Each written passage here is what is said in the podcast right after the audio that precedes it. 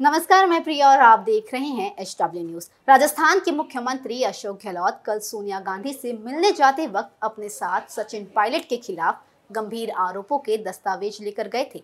सोनिया गांधी की बंगले पर जाते वक्त गहलोत के हाथ जो कागज़ कैमरे में कैद हुआ, उस कागज़ में पायलट कैंप के खिलाफ गुंडागर्दी करने, बीजेपी से मिली भगत करने से लेकर पार्टी छोड़ने तक का ज़िक्र है।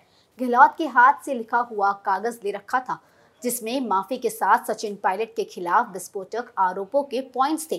कागज़ में क्या कुछ लिखा था, उसके बारे में आज हम इस वीडियो में बात करेंगे। साथ ही कांग्रेस अध्यक्ष पद के चुनाव से राजस्थान कांग्रेस के विवाद का कैसे है हल का कनेक्शन इसके बारे में भी बात करेंगे। लेकिन उसके पहले अगर आप हमें यूट्यूब पर देख रहे हैं तो हमारे चैनल को सब्सक्राइब करें। अगर आप हमें फेसबुक पर देख रहे हैं तो हमारे पेज को लाइक और फॉलो करें। साथ ही अब आप हमारी सभी खबरें वीडियो और लाइव टीवी को एक क्लिक पर एच एप्लीकेशन पर देख सकते हैं, जिसे आप प्ले स्टोर से डाउनलोड भी कर सकते हैं।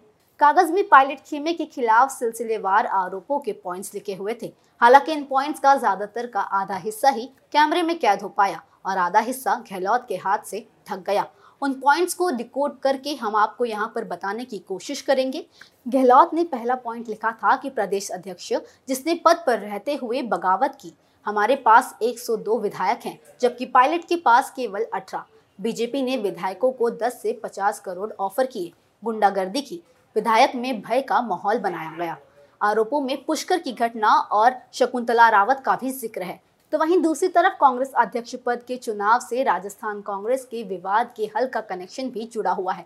नॉमिनेशन के बाद अब कल से राजस्थान विवाद को हल करने के लिए नए सिरे से एक्सरसाइज शुरू करने की संभावना है। जयपुर में नए सिरे से कांग्रेस विधायक दल की बैठक बुलाने का वक्त तय हो सकता है। एआईसीसी की तरफ़ से पर्यवेक्षक भी नए सिरे से तय होंगे। अशोक गहलोत ने कल के माफीनामे और उनके बयानों से साफ़ किया था कि विधायक दल की बैठक फिर से होगी और उसमें एक लाइन का प्रस्ताव भी पास होगा। केसी वेणुगोपाल ने भी कहा था कि राजस्थान पर एक दो दिन में फैसला हो जाएगा। साथ ही आपको ये भी बता दें कि राजस्थान कांग्रेस में 10 दिन से चल रहे पॉलिटिकल ड्रामे के बाद गुरुवार को अशोक गहलोत ने राष्ट्रीय अध्यक्ष बनने से इनकार कर दिया था। आगे वह राजस्थान के सीएम पद पर रहेंगे या नहीं, इस बारे में उन्होंने कहा कि इसका फैसला सोनिया गांधी करेंगी। पर बड़ा सवाल ये उठता है कि सोनिया गांधी जिन्हें अपनी कुर्सी सौंपना चाहती हैं, आखिर ऐसी नौबत क्यों आ गई कि गहलोत को माफीनामा तक देना पड़ा? राजस्थान में मुख्यमंत्री कौन होगा? इसका फैसला एक दो दिन में हो जाएगा।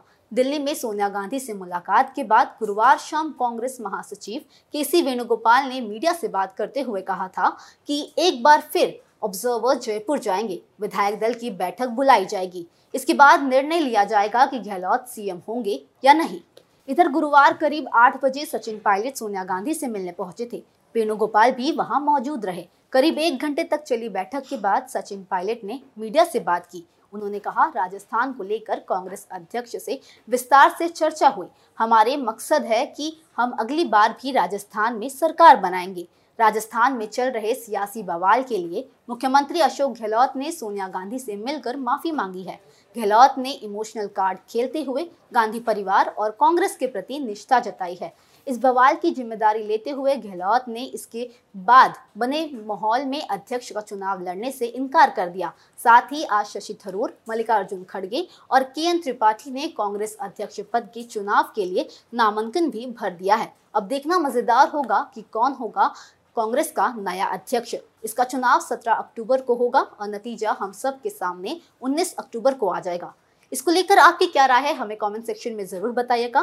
फ़िलहाल इस खबर के लिए सिर्फ़ इतना ही। देश और दुनिया की अन्य खबरों के लिए देखते रहें एच न्यूज़ अब खबरें पाइए सबसे पहले हमारे मोबाइल न्यूज़ एप्लीकेशन पर। एंड्रॉइड या आईओएस प्लेटफॉर्म पर जाइए एचडब्ल्यू न्यूज़ नेटवर्क को सर्च कीजिए, डाउनलोड कीजिए और अपनी सुविधानुसार भाषा का चयन कीजिए। खबरों की भीड़ में अपने काम की खबर पाते रहिए।